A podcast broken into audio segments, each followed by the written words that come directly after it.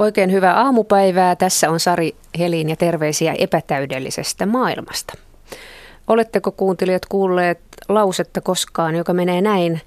En ole feministi, mutta mennäänpä sen lauseen perässä nyt eteenpäin. Tervetuloa keskustelemaan Taideyliopiston rehtori Tiina Ruusenberg. Huomenta. Huomenta, kiitos. Ja Euroopan historian professori Laura Kolbe, huomenta. No huomenta, huomenta. Huomenta. Huomenta kuuntelijat, nimittäin saatte lähettää kommenttejanne ja kysymyksiänne tähän keskusteluun Yle Radio 1 nettietusivun kautta ja parhaat ja terävimmät niistä pääsevät tänne käsiteltäväksi. Aloitetaanpa sellaisesta asiasta, milloin Tiina Ruusenberg teit viimeksi feministisen teon? Voi, sitä mä en voi paljastaa. Työelämässähän näihin tilanteisiin joutuu jatkuvasti ja se lähtee ennen kaikkea siitä, tietysti miten määrittelee feminismin.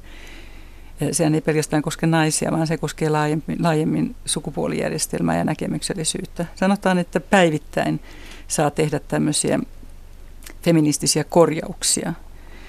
Se lähtee siitä, että mä ajattelin, mä olin esimerkiksi yhdessä tämmöisessä tärkeässä tilaisuudessa, joka myös medialisoitiin, niin on tämmöinen kokonainen paneeli keskustelemassa Suomen yliopistojen ja ammattikorkeakoulujen tulevaisuudessa ja siellä on ainoastaan yksi nainen paneelissa ja hänkin on naisopiskelija, joka istuu nurkassa. No, se on semmoinen huomio, se ei ollut ehkä just se paikka, mistä tota, niin sit julkisesti voisi keskustella, että siinä olisi voinut tehdä tämmöisen feministisen intervention, mutta mun mielestä näitä on päivittäin näitä tilanteita, joissa näitä, näitä käsityksiä täytyy aina vähän korjailla. Pääsitkö sinä sitten puuttumaan tähän panelistiasiaan millään tavalla? En, mutta tota, niin siitä, siitähän saa tota, niin keskustella. keskustella. Tämä oli julkinen tilaisuus, niin tuota, ehkä nyt näin rehtorina näissä julkisissa tilaisuuksissa voisi vähän välttää niitä, näitä meidän vanhoja aktivistisia metodeja. Mutta sitähän se sehän periaatteessa tota, niin feministinen interventio, se voi tarkoittaa monenlaisia asioita, että mennään asioiden väliin tai niistä tota, niin kovaäänisesti huomautetaan jo paikan päälle ja noin. Laura Kolbe, milloin sinä olet tehnyt arjessasi viimeksi feministisen teon?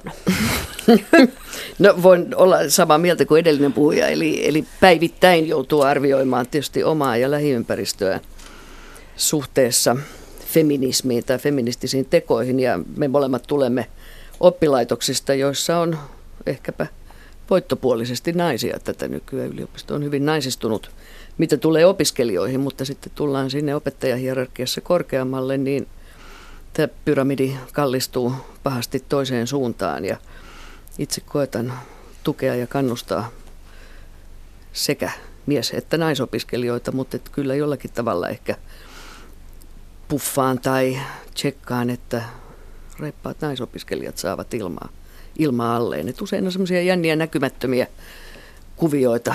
Mietin aina seminaarihuoneessa esimerkiksi, että miksi se juuri tämmöisenä vanhana tyttökoululaisena, jossa opittiin pitämään puolia. Että edelleenkin on yllättävän konservatiivinen se työjako tämmöisessä opetustilanteessa, että ne reippaat pojat tuppaa olemaan äänessä ja ne lahjakkaat tytöt vaikenee. Ja se olisi niin kuin jollakin tavalla siinä tarvittaisiin, ei vaan tekoja ja interventioita, vaan tarvitaan myös hyviä esikuvia rohkaisemaan reippaita tyttöjä olemaan äänessä ja ottamaan sen tilan. En tiedä, miten siellä paneelissa, ehkä se yksi reipas opiskelija ylioppilasneitonen siellä sitten pelasti sen paneelin fiksulla mielipiteillään, mutta että se vaatii vähän ekstraa. Mä ajatellut että nyt on hyvin paljon pinnassa tämä yliopistojen tulevaisuus.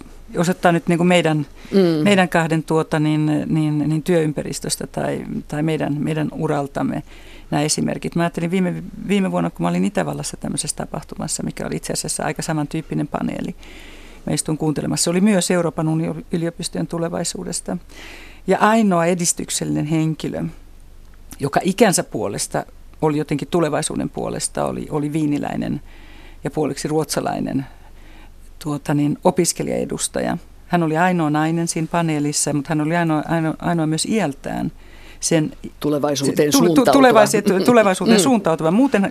suurin piirtein oli tuota, niin eläkeikäisiä, eläkeikäisiä miehiä, jotka ainoastaan puhu itsestään. Mm. Et se narsisismin ja tota, niin sen, egon, sen egon laajuushan oli ihan käsittämätön.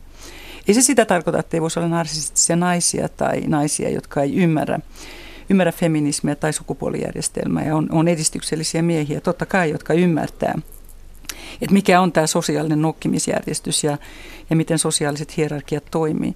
Mutta aina kun puhutaan tulevaisuudesta, koulutuksesta tai yhteiskunnasta ja noin, niin minua aina ihmetyttää se, että ei niin ajatella sitä, miten hirveän tärkeää on kiintiöittää kaikki julkiset paneelit. Että siellä, on, että siellä on riittävästi miehiä, naisia, eri ikäisiä, on maahanmuuttajataustaisia, on, on, on lesboja ja homoja ja noin poispäin. Niin kun ajatellaan tämmöiset asiat, mitkä Ruotsista on, itsestä, Ruotsissa on jotenkin itsestäänselvyyksiä, että julkisessa tilassa, niin julkista tilaa otetaan demokraattisesti niin, että siellä on mahdollisimman monenlaisia ihmisiä mukana. Että tämä on niin kuin meidän tulevaisuudelle hirveän tärkeä, tärkeä asia niin kuin arkipäivässäkin mieltää. Mm. mieltää tavallaan kaunis ajatus, mutta itse en suoranainen kiintiöiden kannattaja ole sen takia, että, että niin ne sisällöt on tärkeämpiä. Että pitää saada ihmisiä tämän kaltaisiin paneeleihin, joilla on sanottavaa. Ei se takaa, että se kiintiö XYZ pystyy sanomaan kovin paljon tähdellisempää vain kiintiönsä takia, vaan että meidän, mä kannatan sitä järjestelmää, että meidän pitää yrittää nostaa miehiä ja naisia. Ja kannatan ehdottomasti tätä nuorisolinjaa. Puhutaan tulevaisuudesta ja nykyisyydestä, että meillä on aivan liikaa suuret ikäluokat ja heidän adjutanttinsa, jotka johtaa tätä keskustelua. Että kiintiö sinänsä voi poliittisena toimenpiteenä olla tarkoituksenmukainen, mutta vielä tärkeämpi on löytää ihmisiä, joilla on visio, näkemys, sanottavaa persoonallisuutta ja karismaa. Mä oon kuitenkin sitä mieltä, että kiintiöittämisellä on päästy aika pitkälle, koska se on niin opettanut ajattelemaan tätä, tai ajattelee demokratiaa nimenomaan siitä näkökulmasta, että ihmisiä on moniksi. Eli monilla ihmisillä on hyvin suuri symbolinen arvo. Sen takia, että esimerkiksi meillä niin tänä päivänä on musliminainen mukana jossain, jossain feministisessä tai ihan yleisessä, yleisessä debatissa tai, tai olisit kysymys mistä tahansa, esimerkiksi kulttuurin alalla ja noin, niin silloin niin kuin itsessäänkin jo itseisarvo. Sitten mä oon siinä Lauran kanssa ihan samaa mieltä, että mä voisin blokata monen, monta suomalaista tota, niin, naista esimerkiksi politiikan alalta – ja varsinkin siltä puolelta politiikassa, joka ei ole mun puoli politiikassa, jotka on äärimmäisen konservatiivisia. Nyt on tietysti konservatismia sekä oikealla että vasemmalla, mutta sanotaan nyt esimerkiksi, tuota, niin, no ei nyt mainita mitään nimiä, mutta meillähän on nämä abortivastustajat ja homoavioliiton vastustajat ja ylipäätänsä konservatiiviset naiset ja noin poispäin. Heidän kanssahan mulla ei ole mitään muuta yhteistä kuin sukupuoli. Et siinä mielessä me ollaan samaa mieltä, että heillä ei ole niin mulle mitään annettavaa, ei Suomen politiikassa tai Euroopan politiikassa – ei globaalisella kentällä ja noin. Että mä oon siinä samaa mieltä, että tota, niin demokraattinen representatiivisuus, että on, näytetään ketä tässä maassa asuu ja miltä meidän tuota, niin väestö näyttää, niin se on, se on semmoinen tärkeä asia. Mutta sitten on monia ihmisiä julkisuudessa, jotka ei millään tavalla edusta sitä, mitä, mitä mä kutsuisin edistykselliseksi feminismiksi tai naisasiaksi. Että tähän naisasiaan liittyy niin paljon konservatismia ja pullanpaistoa, joka ei niin kuin kuulu mun mun agendalle ollenkaan. Voi olla ihan hyvä harrastuksena, mutta silloin kun se niin kuin kääntyy edistyksellistä talouspolitiikkaa tai seksuaalipolitiikkaa tai sukupuolipolitiikkaa vastaan, niin, niin, niin, niin silloin mulla on napit vastakkain. Silloin se sukupuoli ei todellakaan riitä. Sinä olet, Laura Kolbe, sanonut, että äh, sinä olet tyttökoululainen, mm, mutta mm. et feministi. Mitä se tarkoittaa? No ei se, se ei ehkä ihan näin tiukka ilmaisu ole, vaan että siihen tyttökoululaisuuteen sisältyy koko kokonainen ripaus, suuri ripaus feminismiä. Eli mä palaan tähän esikuvien merkitykseen. Että me voidaan rakenteiden kautta yrittää muutoksia saada. Ehkä mä saan, ennen kuin mennään tyttökouluasiaan, niin piti näistä kiintiöjutuista sanoa sen verran, että meillähän esimerkiksi kunnallispolitiikassa on tämmöinen 60-40-periaate lautakuntatasolla ja oikeastaan se läpäisee koko sen päätöksenteon, että pitää saada naisia teknisiä lautakuntaa ja miehiä sinne sote- ja kulttuuripuolelle. Mutta että nyt tätä on testattu ja ei, ei se siihen politiikan sisältöön ole vaikuttanut. Se on edelleenkin se puolueen linja, joka siellä on erittäin vahvana ja, ja tämmöinen naismiesasetelma, niin sille jo hyvin marginaalinen merkitys asioiden suhteen. Että kiintiöt on hyviä ajattelurakenteena, mutta sitten se käytännön elämä tarvitsee hyviä fiksuja ihmisiä.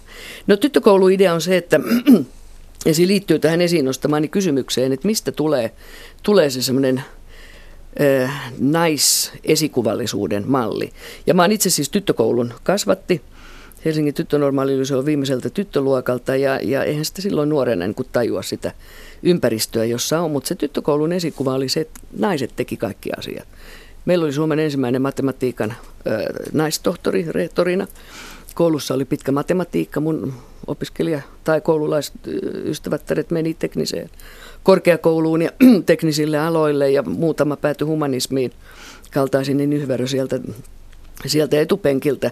Että sinne rakentui niin kuin hyvin voimakas tällainen aktiivisuuden tekemisen ja, ja tämmöisen tyttöylpeyden malli, joka on musta niin kuin, se on niin kuin mulla niin itsestäänselvä asia, että en tarvitse sillä tavalla niin kuin semmoista feminismin kylttiä vielä, vielä tehdäkseni tätä osaamistani tai läsnäoloani tarpeelliseksi. Ja tämä on sitten se koulujärjestelmän merkitys, joka mun mielestä näkyy siellä luokkahuoneissa, että kun sitten – tasa-arvon nimissä tytöt ja pojat pantiin samaan, samalle luokalle, niin lopputuloksena on sitten se, että se jonkinlainen naisaloitteellisuus, naisreippaus, tytöt teinikuntien puheenjohtajina ja tytöt hoitaa sitä ja tätä, niin se tuppaa jäämään sitten sinne.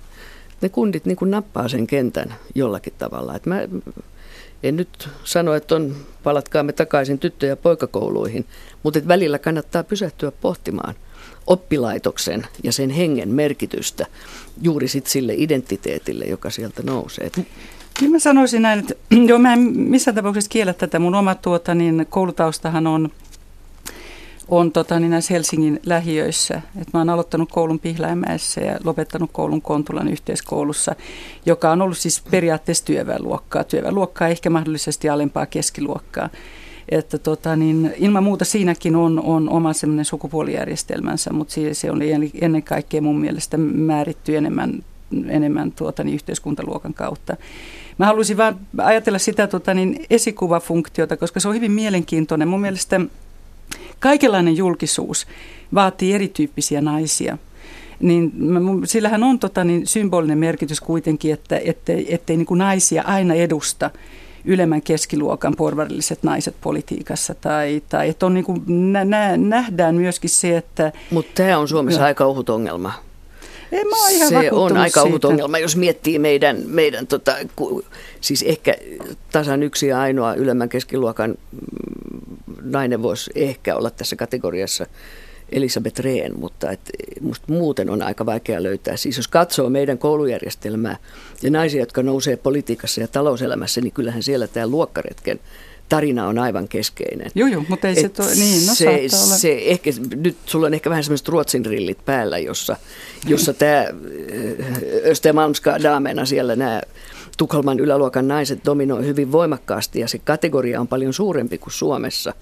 Et tässä kyllä, ehkä kun vähän rapsuttaa sitä nais- ja miespäättäjien pintaa, niin aika harvalla on ylemmän keskiluokan tai porvarillinen tausta. Jopa siellä porvaripuolueessa näkyy tämmöistä erittäin voimakkaasta luokkaretkeä. No sitähän se se on sitä, sitä mun mielestä vaikeampi asia. Mä oon aina, mä oon aina ajatellut sitä, että niin kuin miten työväestöstä tehdään porvareita, mutta se, on, se ei ole, tota, niin, se ei ole tämän, tämän keskustelun, keskustelun varsinainen teema. Tota, niin, tässähän on varmasti mon, monenlaista, monenlaista taustalla, mutta joka tapauksessa niin siihen esikuvallisuuteen niin liittyy myös voimakkaasti, voimakkaasti tämä, mikä liittyy myöskin kiintiöihin mikä on mun mielestä tärkeää. Täytyy, näkeä, täytyy näkyä tuota, niin tämä, tämä moninaisuus ja diversiteetti. Mä ajattelin Ruotsin puolella, kun mä oon niin käynyt tänne, mä en tarvitse sitä mitenkään idealisoida Ruotsia, Mut Ruotsia, se mutta tapahtuu, tota, niin, se tapahtuu niin helposti. Niin, no se on ehkä, ehkä tuota, niin, vaan se, että, että kun mä oon siellä yli 30 vuotta asunut, niin mon, mon, monethan näistä tuota, niin, asioista niin menee sinne. Mä ajattelin, että tämä maailman muuttaminen, maailman muuttaminen, mähän on ollut niin kuin mukana, mukana kuitenkin koko tässä lainsäädännön muutoksessa, esimerkiksi seksuaalipolitiikan alalla Ruotsissa.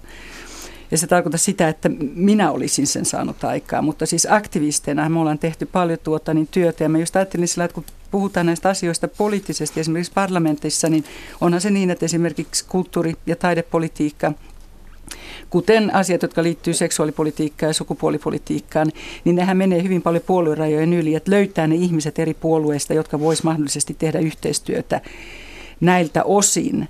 Ja, tota niin, ja tässähän, on, tässähän on paljon tuota niin, semmoista yksilötason toimintaa poliittisestikin kyllä, kyllä taustalla, joka on ollut hirveän merkittävää sekä naisasioissa että seksuaalipolitiikassa, että myöskin sitten kulttuuri- ja taidepolitiikassa, joka on yksi semmoinen asia, joka ei ole aina mitenkään itsestään, itsestään selvä osa politiikkaa.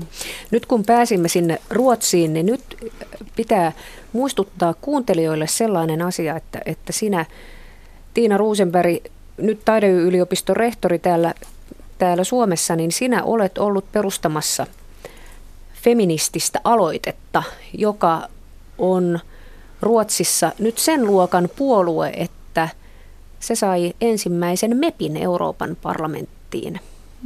Ja puhutaanpa siitä feministisestä aloitteesta nyt.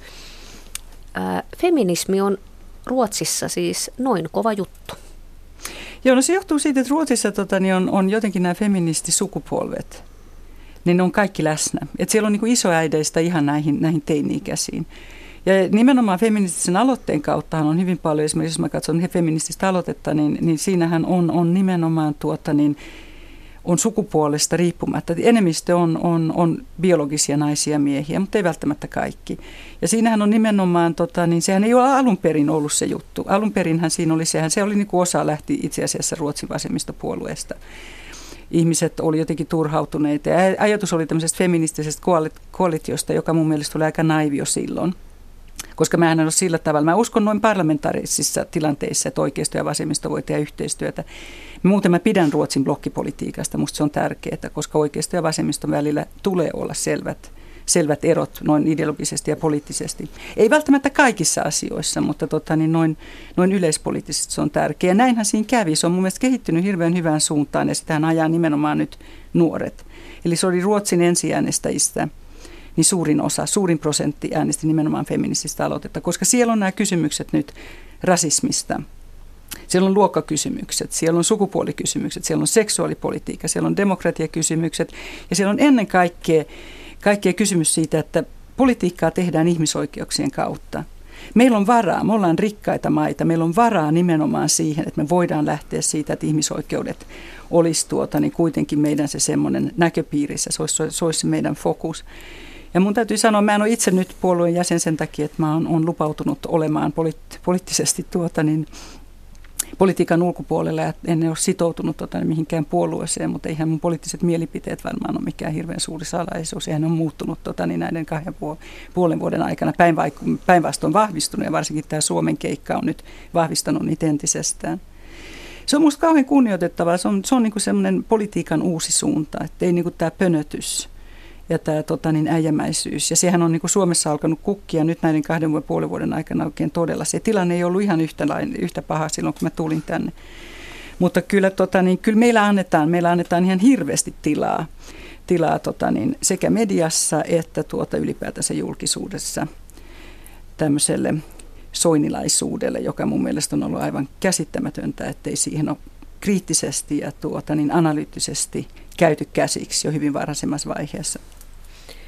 Meillä ei ole täällä feminististä puoluetta, jolla olisi omaa meppiä.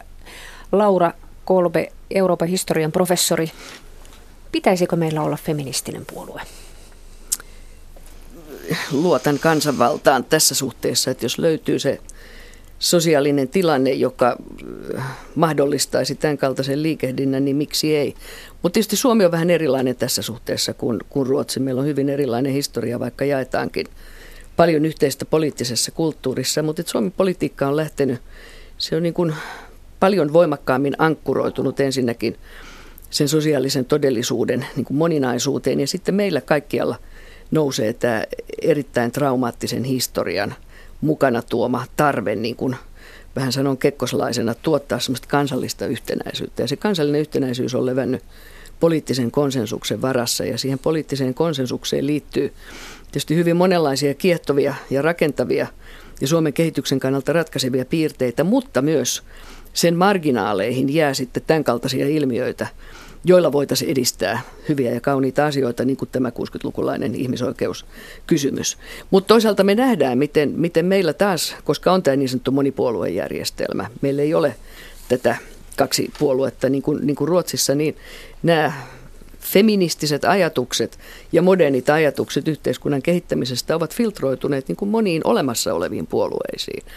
Juuri niin kuin Tiina Rosenberg sanoi, niin, niin, niin tämä ajattelumalli on, on se niin kuin läpäisee ja leikkaa hyvin monenlaista poliittista ajattelua. Ja silloin ei ollut ole tarvetta erilliseen feministiseen liikkeeseen. Jokainen puolue on ottanut tämän naiskysymyshaasteen vastaansa. Itse en ole kovin suuri puolueiden naisjärjestöjen kannattaja, koska mä näen just, että se sektoroi sinne ne naiskysymykset jonnekin sinne rouvien hoidettavaksi. Päinvastoin pitäisi saada suuren puolueeseen imettyä tämä ajattelu. Mutta tämä meidän puoluekartta ja sen taustalla oleva sosiaalihistoriallinen todellisuus on, on, on kovin erilainen kuin Ruotsissa. Ja tämä vaikeuttaa sitten ikään kuin sen feministisen liikkeen yli puoluerajojen tapahtuvaa nousua. Toki sitä on intellektuaalisessa mielessä. Olin itse mukana 70-luvun lopulla, kun yliopistossa tämmöinen naisliikehdintä käynnistyi. Lähdettiin panemaan naistutkimusta ja naishistoriaa ja, ja, ja monia näitä hankkeita liikkeelle, mutta että siinä yhteinen nimittäjä oli ehkä pikemminkin konsensuksen ja yhteistyön rakentaminen. Ja se heijasti Suomen poliittista kulttuuria, kuin että olisi selkeästi haettu tämmöinen feministinen liike, joka sitten ankkuroituu johdonmukaisesti, niin kuin äsken todettiin, vasemmistopuolueisiin. Että on hyvin kompleksikas tämä kenttä, ei aivan verrannollinen. Niin, no, vaan siitä, sitä mä oon tuota, niin, Laura Kolben kanssa ihan samaa mieltä, että Suomen, Suomen, suomalainen identiteetti ja Suomen historiahan selittyy meidän sotien kautta. Et siitä, siitä varmasti emme voisi olla enempää samaa mieltä. Mm. Että koko tämä traumaattinen historia on, että me, Suomi ja Ruotsi Hyvin on... nopea historia. Niin, että se, 1900-luvun historia on, on kuitenkin siis Suomessa ja Ruotsissa niin erilainen. Ruotsissahan päästiin ihan suoraan sotien jälkeen. Ennen sotia jo. Jo ennen sotia, mutta, mm. mutta ennen kaikkea sotien jälkeen tuota, niin siihen semmoisen infrastruktuuriin, joka ei ollut sillä tavalla tuhottu niin kuin Suomessa siellä hyödyttiin toisesta maailmansodasta ja sieltä voitiin niin kuin lähteä heti rakentaa sitä sosiaalidemokratiaa siinä mielessä, mihin... mihin tota niin, vauraus oli aivan niin, erityyppinen. Vauraus oli mm. aivan erityyppinen. Että, että siinä mielessä niin, tämä vertailu, tämä vertailukohde tuota, niin, vertailukohteena Ruotsihan on kauhean epäoikeudenmukainen mm. suomalaisesta näkökulmasta. Että siinähän tietysti, tuota, niin, vaikka mä en pitkään asunut Ruotsissa, niin mähän on, eihän koskaan ole tota, niin suomalaisempi kuin silloin, kun ei ole kotimaassaan. Ja, ja varsinkin, koska suomalaisethan nimenomaan suomalainen työväenluokkahan Ruotsissa on, on se suurin kansallinen etninen vähemmistö. Että tuota, niin, niin siinä mä oon, siinä mä oon niin kuin ihan samaa mieltä, että tässä varmasti on monta eri tuota, niin saumaa. Mutta feminismihän ei ole pelkästään tänä päivänä naisasia. Mä en halua mitenkään niin kuin olla sillä tavalla, sillä tavalla jotenkin naisasian vastainen, mutta mulla itsellähän ei ole naisliikkeessä. Mun taustahan on, on nimenomaan vasemmistoliikkeessä. Ja siihen on ihan selvät syyt, mistä me, miksi meistä on tullut feministejä. Mutta sanotaan nyt kuitenkin, että, että ne feministit, asiat, mitkä feminismissa mua kiinnostaa, kiinnostaa, on nimenomaan se ymmärtämys siitä, miten valta rakentuu ja miten nimenomaan symbolinen valta rakentuu. Ja siitä me tullaan myöskin tälle mun alalle nimittäin, mikä on, mikä on ennen kaikkea esittävää taidetta ja teatteria. Et mitä, me, mitä me viestitään pelkästään meidän kehollisuuden kautta, vaan sillä, että me niin näyttäydytään jossain mikä on meidän ihonväri, mikä on meidän koko, mitä seksuaalista viestiä se lähettää, mitä luokka taustasta viestiä se lähettää, mitä, niin kuin, mitä me, mikä on se symbolinen merkitys. Ja tämähän on julkisuudessa hirveän tärkeää, miltä me näytetään, mitä me edustetaan, koska se on todella kirjoitettu kirjoitettu meidän, meidän ruumiisiin. Mä aina ajattelen sitä Oscar Wilde-sitaattia, mitä, mikä mun mielestä on niin hienoa, että ainoastaan tuota, niin pintapuoliset ihmiset ei näe pintaa. Ja tähän liittyy siihen kiitiöittämiseen, tämä liittyy ylipäätänsä politiikkaan, että mitä me edustetaan. Että jos sillä se asia, miltä me näytetään ja mistä me tullaan, niin sillähän on hirveän suuri merkitys ennen kuin me ollaan edes avattu suutamme ja sanottu yhtään mitään. Mä oon, mä oon ihan samaa mieltä tästä moninaisuudesta ja erilaisista poliittisista puolueista ja totta kai mä oon demokraattisesti sitä mieltä, että antaa kaikkien kukkien kukkia.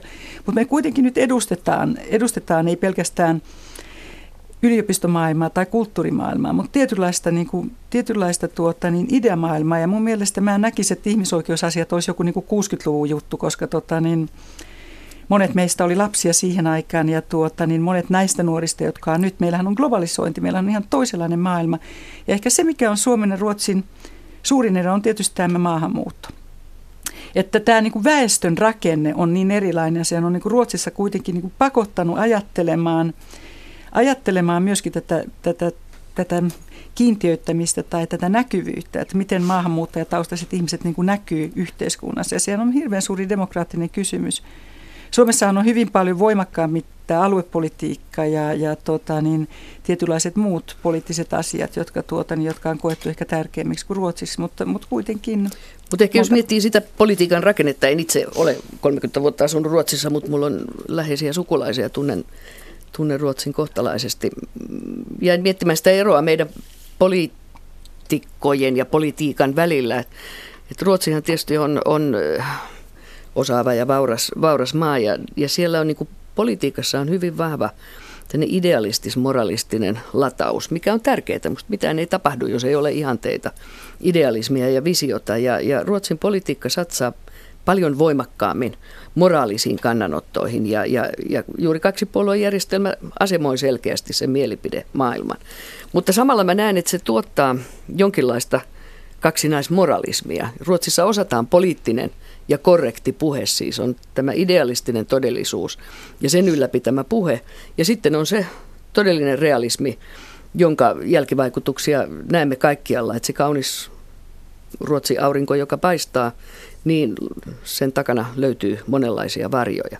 Ja suomalainen politiikka, vaikka se on lähtenyt hyvin voimakkaasti, ja tämä 60-luvun ihmisoikeuskeskustelu oli tärkeä, koska se ankkuroitu moniin puolueisiin, mutta Suomen politiikka on, on paljon enemmän pragmaattista. Ehkä siinä on se historian painolasti ja se hyvin nopea köyhyydestä, siis todella tämä valtava liike köyhyydestä keskiluokkaan, opintielle, kaupunkeihin, joka Suomessa jatkuu edelleenkin siis tämän, tämän olemassa olevan rakenteen puitteissa. Ja Ruotsissa tämä, tämä vaihe saatiin jo ehkä 1800-luvulla se lähti liikkeelle, 20-30-luvulla oli jo ikään kuin tämä sosiaalinen järjestys olemassa. Et, et meidän poliittisen kentän tämmöinen moralistis-idealistinen rakenne, sille ei vielä ollut kauheasti tilaa samalla tavalla kuin Ruotsissa. Ja samalla niin mä näen, että se meidän pragmaattinen politiikka tähtää leimallisesti pragmaattisten kysymysten ratkaisemiseen.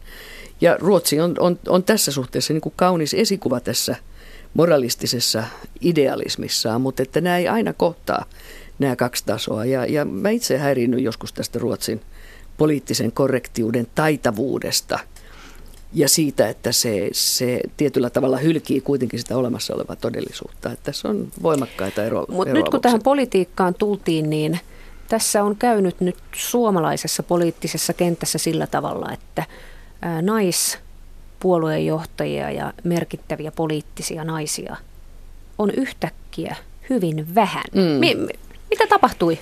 No siinähän on ollut monenlaista, monenlaista tuota niin, analyysiä, mutta mä sanon nyt kuitenkin, että silloin kun perussuomalaiset sai tämän, tämän tuota niin, vaalivoittonsa viime vaaleissa, ja toivottavasti se nyt ei toteudu uudestaan, ja nyt näyttää siltä, että tuota suosio laskee, ja sehän on hyvä asia. Mutta tuota niin, niin, niin silloin siitä tuli joku se semmoinen säikähdys myös Suomen poliittiselle kentälle, että, että nyt tarvitaan, että muut puolueet, jotta he eivät menetä ääniä, niin nyt, nyt taas niin kuin miehet framille sen takia, että tuota niin, nais, naispuoluejohtajien tai ylipäätänsä naispoliitikkojen kautta tuodaan aina esille sellaisia asioita, jotka ei kiinnosta välttämättä – välttämättä miehiä ja sitten tuota, niin siinä oli nimenomaan myöskin mun mielestä tämä, tuot, tämä, tämä perussuomalaisuuden pelko.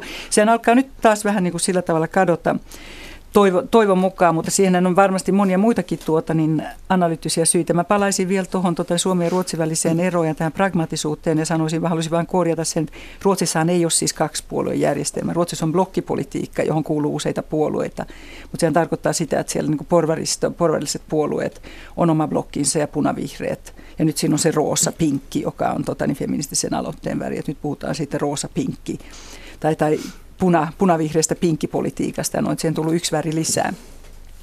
Että eihän se ole kaksi puoluetta, vaan se on kaksi monta blokki, puoluetta. Se on totta. Mutta se, se, on, niin kuin, se, on, se on blokkipolitiikkaa, mutta tuota niin, jos me palataan, palataan kuitenkin tähän, että, että miten, miten naiset katoaa, niin tämähän on, on, on mielenkiintoinen ajatus myöskin demokraattisesti ja ihmisille, jotka ei miele itsensä feministeiksi, vaikka ovat tasa-arvon puolesta. Että sitä ei nähdä ja sitä, siitä ei riittävästi keskustella. Että Mä en sanoisi, että se on pelkästään tämmöisestä idealismi, idealismista kiinni Ruotsissa, että siellä keskustellaan näistä asioista, vaan se johtuu myös siitä, että siellä mediassa on monia ihmisiä, jotka ovat kiinnostuneet näistä asioista. Näistä, tästä julkisesta tilastahan on kamppailtu, mm, mm. että puhutaan, kirjoitetaan, ollaan, ollaan läsnä jotenkin siinä julkisessa tilassa – ja muistutetaan, muistutetaan näistä asioista, että kun otetaan kaksi askelta eteenpäin, niin sitten otetaankin vaikka kolme taaksepäin. Että eihän niin kuin mikään vaan etene sillä tavalla noin linjäärisesti, että mennään aina vaan niin kuin parempaan, vaan nämä asiat vähän vaihtaa muotoaan. Ja sen, sen, sen mä ainakin näen mielestäni näiden naispoliitikkojen katoamisessa, ja naispoliitikot ovat ole kadonneet, mutta nimenomaan puoluejohtajat ja nämä enemmän näkyvillä olevat. Että siellä on noussut konservatiivisia naisia valitettavasti tähän tähän kuvioon. Mä ajattelen ennen kaikkea nyt kristillisdemokraatteja ja mä ajattelen ennen kaikkea seksuaalipolitiikkaa, tätä sukupuolineutraalia tuota, niin avioliittolakia yhtenä tämmöisenä esimerkkinä. Ja sitten perussuomalaiset vaikutti, ne, sai, ne järisytti sitä Suomen poliittista kenttää silloin. Mutta toivottavasti ei nyt näissä vaaleissa. Saanko mä tähän komment- Otan niin. tähän väliin, kun tämä on minusta tähän asiaan sopiva kohta sitten. Sitten Laura Kolbessa mm. jatkaa. Perussuomalaisten puoluesihteeri Riikka Slunga Poutsalo on kertonut olevansa enemmän sovinisti kuin feministi, näin Iltalehdessä, ja hänen mielestään naiset ovat Suomessa niin tasa-arvoisia, että näyttävätkin jo miehiltä, näin Helsingin Sanomissa. Laura Kolve, ole hyvä. No se, minkä perussuomalaiset osaavat, on tämä retorinen taitavuus, josta heille kymmenen pistettä. Eli mä en voi olla näin tiukka suhteessa perussuomalaisiin, koska olen kansanvallan perinteinen ystävä ja, ja, ja tässä suhteessa, että jos oli tarvetta jonkinlaiseen politiikan korjausliikkeeseen, niin meillä on tapana sitten puoluemaailman kautta se korjausliike tehdä. Ja tämä perussuomalaisten nousu niin oli kyllä ennen kaikkea iskueliittiä vastaan. Siis mä näin sen hyvin voimakkaana sosiaali, sosiaalisena ja sosiaalipoliittisena liikkeenä, jossa ryhmät ja kategoriat, jotka katsoivat, että heidän, heidän äänensä ei kuulu Suomen poliittisessa järjestelmässä, otti sen tilan. Ja tämä pakotti eliitinkin pohtimaan omia asetelmiaan.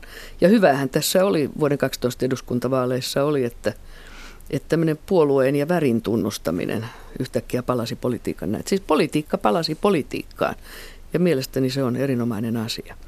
Mutta on jännä miettiä, että miten esimerkiksi presidentti Tarja Halosen esikuva näkyisi. Ja toisaalta mietin 90-luvun presidenttivaaleja, että jos me tätä symbolista valtaa pohditaan ja me saatiin ensimmäistä kertaa suora kansanvaali, jossa vastakkain olivat Elisabeth Rehn ja Martti Ahtisaari.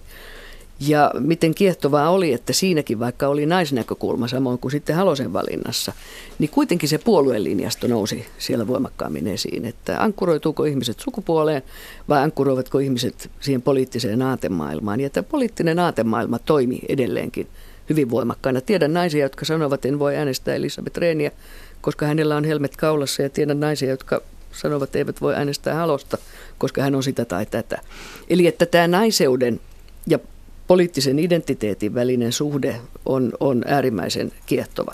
Ja olen samaa mieltä siinä, että me tarvitaan, minusta on hyvin huolestuttavaa, että, että, että tämä poliittinen julkisuus tänään jälleen on miesten dominoimaa, että me tarvitaan kautta rintaman rohkeita naisia ja me tarvitaan myös naisten kykyä verkottua. En ole ihan vakuuttunut, että siinä vielä on paljon oppimista naispoliitikoilla, että rakentaa se tukiryhmä ja alusta ja verkosto ja taustavoimat sen tyyppisesti, että sieltä noustaan. Ja tässä kyllä mieskulttuuri tuntuu toimivan reippaammin, johdonmukaisemmin ja konservatiivisemmin. Että sitä on niin hyvin vaikea murtaa politiikan tekemisen monikerroksisuutta. Otetaan kuuntelijakommentti tähän, joka kuuluu näin.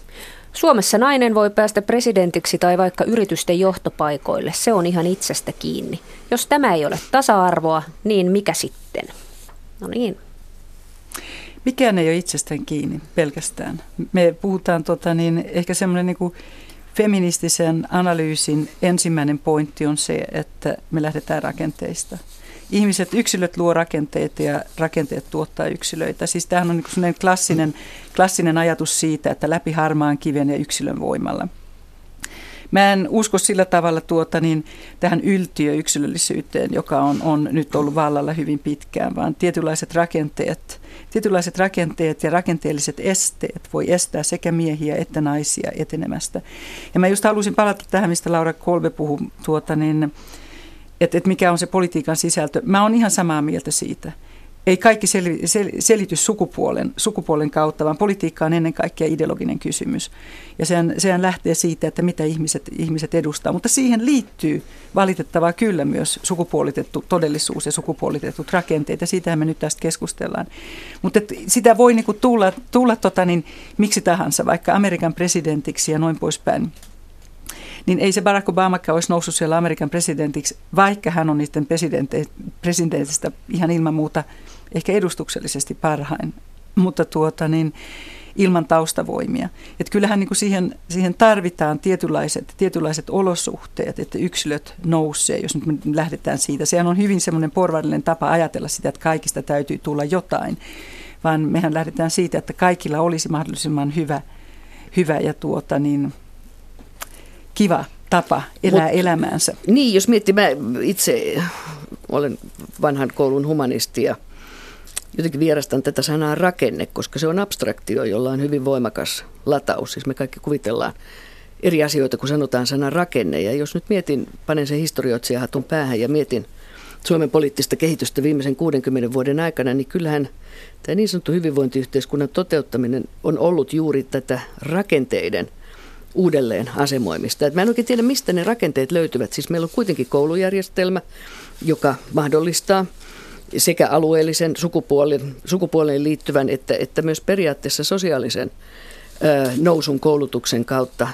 Meillä on ammattilainsäädäntö, meillä on hyvin monet tämmöiset lainsäädäntöesteet, työelämäesteet poistettu, että missä se seisoo se rakenne, joka, joka estää tai toimii jonkinlaisena rajoitteena. Mutta että olen samaa mieltä, että minusta tämä ehkä tämmöinen vähän amerikkalaishenkinen, että kyllä sieltä noustaan ja kaikilla on samat mahdollisuudet, koska itseäni kiinnostaa rakenteita enemmän ne näkymättömät kentät, joilla, joilla me joudumme toimimaan. Ja niissä tapahtuvat erilaiset ryhmämuodostelmat.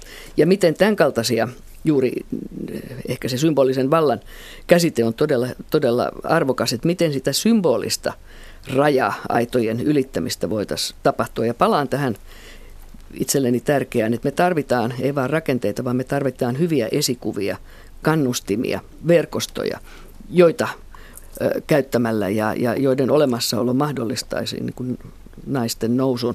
Ja myös kannattaa pitää mielessä, että, että, eivät, että, että poliittinen historia osoittaa, että kyllä elitin naiset pärjäävät paremmin kuin elitistä poissa olevat miehet. Että tämä, tämä mm. niin kuin naisten leimaaminen tämmöisenä kollektiiviryhmänä vain alisteiseksi, niin tekee hallaa jälleen sille sosiaaliselle todellisuudelle. Mutta tämä rakennepuhe ehkä, että mit, mitähän rakenteita mm. nyt tässä pitäisi sitten uudistaa? Mä olen samaa mieltä, että on monia hyviä, hyviä tuota niin, tai, tai naisia, naisia, jotka edustaa yhteiskuntaluokkia, jotka tuota niin, ovat hyvin paljon paremmassa asemassa kuin monet miehet, jotka eivät tule samoista tota, niin, luokkaolosuhteista. Rakenteilla tarkoittaa sitä, että meillä on, on siis se, nämä kulttuuriset, kulttuuriset ja myös sosiaaliset ja yhteiskunnalliset rakenteet, mutta ennen kaikkea, jos me puhutaan nyt näistä normisysteemistä. Laura Kolbi otti esille tässä, että mikä on niin kuin se näkymätön kenttä.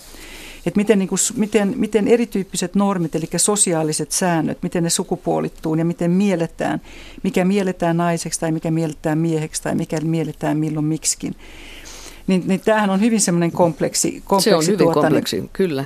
Eli minkälaisissa olosuhteissa, minkälaisissa olosuhteissa, tätähän on nimenomaan paljon tutkittu, nimenomaan sukupuolen tutkimuksen alalla, että pelkästään se, että kun me hakee työtä tai menee tämmöiseen työpaikkahaastatteluun, niin miten siinä tulisi niin kuin esiintyä? Nehän, miten, miten, mikä on meidän kulttuurinen taito lukea itse asiassa ihmisistä, että mikä, mikä on uskottavuutta mm. ja mikä ei. Ja koko, koko siis tämä, tämä normisysteemi, mikä me mielletään normaaliksi, tutuksi tai turvalliseksi tai mikä tuntuu vieraalta tai minkä tyyppinen henkilö. Me, me, ollaan jo, me oltiin jo vähän aikaa sitten nimenomaan tässä tota, niin, sosiaalisessa normisysteemissä että miltä ihmiset voi näyttää tai, tai miten, mikä me mielletään, mielletään tota niin, semmoiseksi sopivaksi, niin tähän liittyy paljon semmoisia asioita, mitä me ei ajatella rakenteiksi. Sitten mä olen samaa mieltä tästä hyvinvointivaltiosta, että sehän on nimenomaan Pohjois-Euroopan Mä, mähän mielen sen pääasiassa tota, niin sosiaalidemokraattiseksi, vaikka...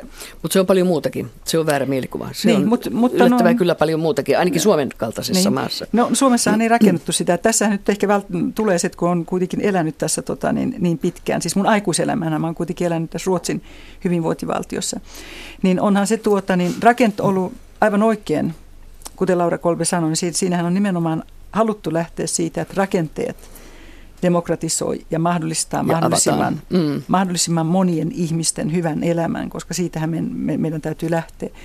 Mutta pelkästään tota, niin yhteiskunnalliset rakenteethan ei auta. Tähän meille kuuluu nyt koko asennekysymys, asennekysymys kasvatus, kasvatus äärimmäisen tärkeä. symboliset mm. kysymykset, kulttuuri, kaikki se, kun mit, miten me tuota, niin mikä niin kuin liittyy tähän meidän kommunikatiiviseen kulttuuriin. Ja tää, tää, sehän on se valta, mitä me käytetään jatkuvasti. Miten ihmisiä poissuljetaan no ihan vain sen, sen takia, että heillä on väärä väärä ihonväri tai he näyttää vääränlaiselta just siinä kontekstissa. Ja nämä on, näitä, nämä, nämä on sellaisia niin tämmöisiä perusasioita, jotka valitettavasti toimii huomattavasti tehokkaammin kuin mitkään ilmiselvästi identifioitavat, mollaavat rakenteet, mitä voisi sanoa, että näin on väärin, näin ei, voisi, näin ei saa tehdä. Sana kasvatus on mainittu ja tiedättekö kuuntelijoilta on tähän kasvatusasiaan ja tyttömaailmaan tullut todella monta kommenttia. Nuoret tytöt koulussa voivat tosi huonosti. Feministit eivät kiinnitä huomiota esimerkiksi viihteen ja mainonnan kieroutuneisiin naiskuviin. Miksi? Feministit ovat tehneet työtä jo vuosia, silti nuoret naiset ovat yhtä bimbombia tai ainakin haluavat olla yhtä seksyjä kuin pornomallit heidän poikaystäviensä puhelimissa. Ovatko mielestänne miehen ja naisen erot vain kasvatuksen tulosta? Eli tähän kasvatukseen mennäänpä mm. hetkeksi. Se on todella haastava, koska kysymys siitä, että mikä tai kuka kasvattaa meidän nuoria ja lapsia on tosi haastava. Siis ennen oli vanha paternalistinen järjestelmä, jossa esivalta tiesi, miten mentiin ja isä edusti sitä valtaa kotona. No tästä on vuosisata henkisestikin. Kodin merkitys on murtoosa kasvatuksesta. Koulun merkitys on, on kapeutumassa koko ajan ja tämä niin sanottu yhteiskunnallinen paino, painoala vaikuttaa juuri siihen, että meidän on hyvin hankala kasvattaa lasta – yksinomaan kodin viesteillä tai, tai koulun pohjalta. Ja tässä tarvitaan, tässä, tässä tarvitaan todella niin kuin vastuullista aikuisuutta ja panostamista kasvatuksen sisältöihin ja esikuvallisuuteen. Ja me ollaan, mielestäni meidän koulujärjestelmä on liian lepsu tässä suhteessa, että meillä on edelleenkin tätä yleissivistyksen hienoa perinnettä, kyllä, pitää opiskella tiettyjä asioita, mutta samalla unohtuu se moraalinen kasvatus, se kasvatus ihmisenä ja ihmisyyteen ja hyvään ihmisyyteen. Ja, ja tässä nämä sukupuoliroolit tuntuu menneen, menneen sekaisin ja se ikään kuin se koulun ja kodin ulkopuolinen maailma saa liian suuren merkityksen nuorten elämässä. Että siinä, siinä vaaditaan jollakin tavalla, juuri tässä ollaan varmasti samaa mieltä, että kulttuurista skarppaamista ja paneutumista siihen nuoren ihmisen ydinkysymykseen, eli sen identiteetin rakentamiseen. Ja siinä tarvitaan niin kuin uudenlaista aikuista viisautta, jota mielestäni tässä yhteiskunnassa ei ole tarpeeksi. Kun on kysymys nuorista ihmisistä, täytyy aina varoa sitä moralismia. Mutta moralismi joo, antaa joo. meille välineet pohtia, mikä on hyvää ja oikein ja mikä on, ö, on, on väärää. Et, et mä, siis se moralismi, sä näet ehkä moralismin niin kuin tämmöisenä tuomintakeinona ja mä näen sen eurooppalaiseen historiaan ja identiteettiin kuuluvana syvällisenä arvojärjestelmänä. Että jos meillä ei ole hyvyyden esikuvia, niin mihin me perustamme elämämme? Silloin se ikään kuin tämä tämmöinen kuona ottaa sen, sen vallan sieltä ja, ja, ja voiman. Tämä on mä vaikea kysymys. Mä ajattelin, jos me mennään tuohon kysymykseen, lukijakysymykseen tai kuuntelijakysymykseen, anteeksi, niin, niin kun kysymys teini-ikäisistä ihmisistä, niin teini-ikäisten kanssa, yleensä lasten ja nuorten kanssa, täytyy olla aika varovainen. Siis siinä on niin monenlaisia asioita, että just tämä tämmöinen – että onko se nyt liian meikattuja tai onko se nyt liian seksikkäitä ja noin poispäin, niin hän hakee niin kuin itseään ja mihin, se, mihin he katsoisi, jos ei katsoisi tähän yhteiskuntaan. Että no esimerkiksi se, aikuisiin, se, siis kyllä niin, jostakin mut, ne esikuvat tulee. Että jos niin, totta kai, jos mutta, sitä ei, ei niin kuin aikuismaailma asetta, niin sitten se on se viihteen ja populaarikulttuurin mut kaupalliseen, kun, kaupallisuuteen perustuva esikuva. Et mä mä niin kuin peräänkuulutan kyllä sitä aikuisten vastuuta Joo, tässä. kyllä aikuisten vastuuta, mutta tota niin, Mä tiedän, että tämä viihde- ja populaarikulttuurikeskustelu on käyty niin monen kertaan, ja, ja mä haluaisin nyt puolustaa sitä viihdettä ja populaarikulttuuria. Ehkä tämä tulee nyt yllätyksenä, mutta mä ajattelen sitä, että nuoret ihmiset jostain, niin niinhän mekin katsottiin, että sanotaan nyt siihen aikaan, meillä oli tietynlaiset, me haluttiin olla tietyn näköisiä, silloin kun mä kävin kouluun 70-luvulla, ja, ja kun katsoo niitä valokuvia ja noin poispäin. Mä en, tota, niin, se on tietysti, jos voi huonosti, voi huonosti ja on, on hirveät laihdutusjutut ja, ja tota, niin on sairas ja kaikkea semmoista, mutta tota, mun mielestä antaa, mä korostan sitä aikuisten ja yhteiskunnan vastuuta, mutta kyllä mä haluaisin antaa aika suuren vapauden myös tälle, tälle nuorisolle toimia. Kyllä, kyllä, kyllä mä oon omien lasten suhteen myös nähnyt kaiken näköisiä vaiheita, kaiken näköisiä vaiheita ja niistä on jotenkin päästy kuitenkin yli ja ne on jäänyt semmoisiksi vaiheiksi. Et siinä mä oon tietysti Laura Kolmen kanssa samaa mieltä, että on että on hyvä, että aikuiset ovat, ovat siinä ympärillä, mutta me ei saada kuitenkaan liian moralistisesti käydä näiden nuorten elämään sillä tavalla kiinni, että se estäisi heitä kehittymästä. Et siellä on kaiken näköisiä vaiheita. Kyllä se, kyllä se siitä tuota, niin lutviintuu. Tämä on jotenkin mun mielestä niin kuin rakkaudella ja vapaudella niin edetään. Et siinä mielessä varmasti mä oon 70-luvun kasvatti. Mutta semmoisiin asioihin, jos huo, näkee, että, että nuoriso voi huonosti – niin mikä mua huolestuttaa, huolestuttaa on tietysti tämä lääkityksen ja masennuslääkkeiden ja kaikkien tämmöisten käyttö. Et silloin tarkoittaa sitä, että jos ei sieltä löydy sitä elämän iloa ja, elämän iloa ja aikuisten mm. tukea, aikuisten mm. tukea hyvällä tavalla, että sä oot just hyvä semmoisena kuin sä oot, mutta kun nämä nuoret on hiffannut jo sen jutun, että tämä yhteiskuntahan ei hyväksy ihmisiä semmoisena kuin ne on. Sitähän nyt tässä yritetään poliittisesti valottaa, että meillä olisi sitä diversiteettiä ja ihmiset voisivat todella olla ja kokea itsensä osaksi jotakin, ettei hän tarvitse tehdä itseänsä tykö jollakin määrätyllä tavalla. Mutta kyllä tietynlaiset asiat liittyy tuohon, kun on, on tuota, niin 12, 13, 14-vuotias. Kyllä se teini-ikä on hirveän rankkaa aikaa ja siihen liittyy kaikenlaisia asioita, joihin myös täytyy suhtautua hyväksyvästi ja, ja rakkaudella.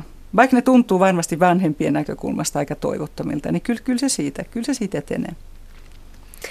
Ää, mennäänpä nyt sitten tähän, tähän vielä syvälle tähän ää, suomalaiseen feminismiin. Meillä on naisasialiitto Unioni, ää, johon ei sallita miehiä laisinkaan. Onko meidän suomalainen feminismi keskittynyt väärällä tavalla pelkkiin naisiin? Pitäisikö sen keskittyä jollakin muulla tavalla? No meillä on pörssiklubi, joka ei hyväksy jäsenekseen naisia.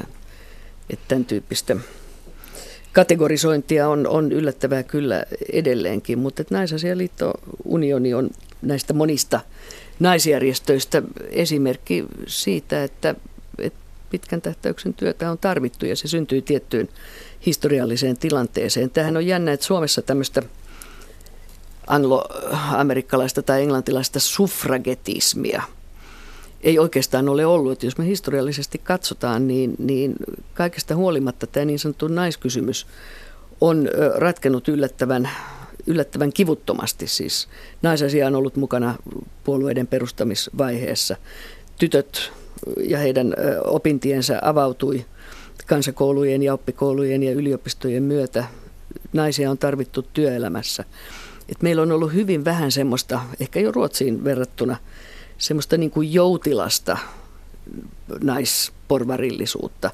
Ja, ja jos katsotaan, että tämä naisten työelämälähtöisyys on ollut, ollut hyvin voimakasta ja se on niin kuin säädellyt sitä naisaktiivisuuden läsnäoloa yhteiskunnassa, niin, niin loppujen lopuksi tämä Suomen tarina, siinä voin olla tämän puhujan kanssa, joka lähetti tämän viestin, että se on itsestä kiinni, niin, niin tämä Suomen naisten erityisasema niin kuin liittyy siihen, että se on ollut osa näiden poliittisten rakenteiden yleistä korjaamista. Ja tämä on ollut mielestäni aikamoinen voimavara. Naisia on tarvittu yhteiskunnan kaikilla tasoilla aktiivisesti toimimaan paremman yhteiskunnan hyväksi. Tiina Ruusenberg, Naisasialiitto Unioni ei salli, salli miehiä. Onko meidän... Transmiehiä kyllä. Onko on meidän ollut... feminismimme rikki täällä Suomessa? Sanotaan nyt, että Naisasialiitto Unioni on kokenut sen tarpeelliseksi, että se on nimenomaan naisille. Siihen liittyy turvallisuussyitä, siihen liittyy, liittyy myöskin historiallisesti se syy, että naisten on mahdollisuus keskustella keskenään. E, ja nyt kun tämänkin keskustelun perusteella niin me tiedetään, että kaikki naiset ei ole feministejä, mutta ei myöskään kaikki feministit ole biologisia naisia. Niin tämä miesten läsnäolo, niin se ei tarkoita nyt sitä naisun, nais, asia, tai naisunionissa, että, että ei miesten kanssa keskusteltaisi, vaan se tarkoittaa sitä, että on ollut semmoinen turvapaikka naisille, missä naiset on voineet keskustella asioista keskenään. Ja niitäkin paikkoja tarvitaan. Että eihän se tarkoita sillä tavalla mitenkään yleistä mieskielteisyyttä. Että sitä tulkintaahan ei tässä pitäisi tehdä. Tästä tekee kuuntelija tulkintansa, joka on nimimerkki tasa-arvoa. Hän kommentoi näin, että feministit eivät halua korjata asioita, joissa miesten asema on huonompi ja joiden korjaaminen olisi naisilta pois. Ja mikähän asia se olisi? Mä ajattelin just sitä, että ajatus sitä, että haluaa tavalla tai toisella edistää naisten asemaa, niin eihän se tarkoita sitä, että olisi jotenkin mies vihamielinen. Tähän tehdään aina tämä tämmöinen tulkinta. Ja mikä on keneltäkin pois, niin demokratia sehän on moneksi. Meidän täytyy niin mieltää, että mikään ei ole keneltäkään pois, vaikka mahdollisesti tietysti feminismissä, niin sehän vaatii kuitenkin sitä valtarakenteiden muutosta, joka on tietysti pois tämmöiseltä konservatiiviselta ja perinteiseltä ajattelutavalta. Ja siinä mielessä tietysti pois myöskin miesten perinteisestä vallasta. Mutta meidän täytyy ymmärtää se, että eihän kaikilla miehillä ole valtaa. Ja niin kuin me ollaan nyt todettu tässä myös, niin varmasti Laura ja minä kuulutaan niihin naisiin, joilla nyt on valtaa, sekä konkreettista valtaa että myös symbolista valtaa. Muuten ei oltaisi oltu myöskään tässä mm. radiokeskustelussa mm, varmaan mukana. Mm. Että se täytyy myös mieltää. Mutta tämä on jännä, tämä, puhutaan, palataan näihin rakenteisiin ja missä se mahdollinen muutos voisi ta- toteutua, niin tämä meidän suhde valtioon. Valtiohan oli pitkään se, jonka kautta ikään kuin sekä tämä tasa-arvo-ohjelma, että monenlaisia muitakin uudistuksia tehtiin, mutta nyt valtion merkitys on todella muuttunut. Ja itsekin muista meidän nuoruudessahan oli tämä sanonta, että valtio on naisen paras ystävä, koska valtion kautta toteutettiin juuri ne uudistukset, joilla, joilla tasa-arvo tuli mahdolliseksi. No nyt kun sanon omille opiskelijoille niin tämän saman lauseen, niin ne purskahtaa nauruun, koska se assosiaatiomaailma on niin erilainen. Valtio mm. ei edusta enää yhtään mitään. Tai jos se edustaa jotakin, niin ei ainakaan tämän kaltaisten uudistusten tekemiseen kykenevää voimaa. Ja näin me ollaan niin kuin siinä kentällä, että tämä tasa-arvo keskustelu ja tasa-arvotaistelu käydään aika lailla niin kuin sumein tunnuksin. Me emme tiedä, missä se tapahtuu. Mikä on se organisaatio tai järjestelmä, johon voisimme luottaa. Ja siksi syntyy sitten tämmöistä ajattelua, että hei, se on susta itsestäsi kiinni, kuinka tasa-arvoinen olet ja miten hyvin elämässä pärjäät. Et meillä on tosi iso haaste, on, on sekä politiikan että politiikan kautta tapahtuva julkisen sektorin uudelleen määrittely. Ja siinä näkisin kyllä, että tasa-arvo sekä yhteiskunnallisena että sukupuoleen liittyvänä on erittäin keskeistä edelleenkin. Niin ja ehkä lopuksi vielä tästä ruotsin kielestä, että ruotsin kielessähän tehdään se, se ero kahden sanan välillä jämställdhet, joka on sukupuolitasa-arvoa, mm. jämlikhet, joka on tasa-arvoa laajemmin. Suomessahan on tasa, suomen kielessä on tasa-arvosana, joka tarkoittaa myös sekä se sukupuolista kattava, että muita, että se on hyvin, hyvin semmoinen käsitteenä hyvin kattava. Ja, ja, ja, niin kuin tämä keskustelu ja myös aika on, neutraali siis. Kyllä joo. joo. Ja tämän keskustelun pohjalta me nähdään, että tämähän on laajempi kysymys kuin pelkästään kysymys sukupuolesta. Tämä on demokratiakysymys, ihmisoikeuskysymys, mutta se on myös kysymys realiteetista, realiteeteista, pragmatismista, varmasti myös idealismista ja ihanteista. Tässä on hyvin monta, monta tuota, niin ulottuvuutta mun mielestä tässä keskustelussa feminismistä. Molemmille viimeinen sana lyhyesti, hyvin lyhyesti siitä, että missä suomalaisessa feminismissä ollaan parinkymmenen vuoden päästä. Laura Kolbe. No toivottavasti entistä paremmassa asetelmassa itse toivoisin, että me jaksaisimme uskoa parempaan yhteiskuntaan ja että yhteiskuntakeskusteluun nousisi muitakin arvoja kuin talous. Tiina Ruusenberg. Niin, olen samaa mieltä. Ikuisena optimistina, optimistina ajattelen, että, tuota, niin, että se on varmasti hyvin vireää ja dynaamista. Toivon niin. Kiitoksia molemmille oikein paljon tästä keskustelusta. Kiitos. Kiitos. Kiitos.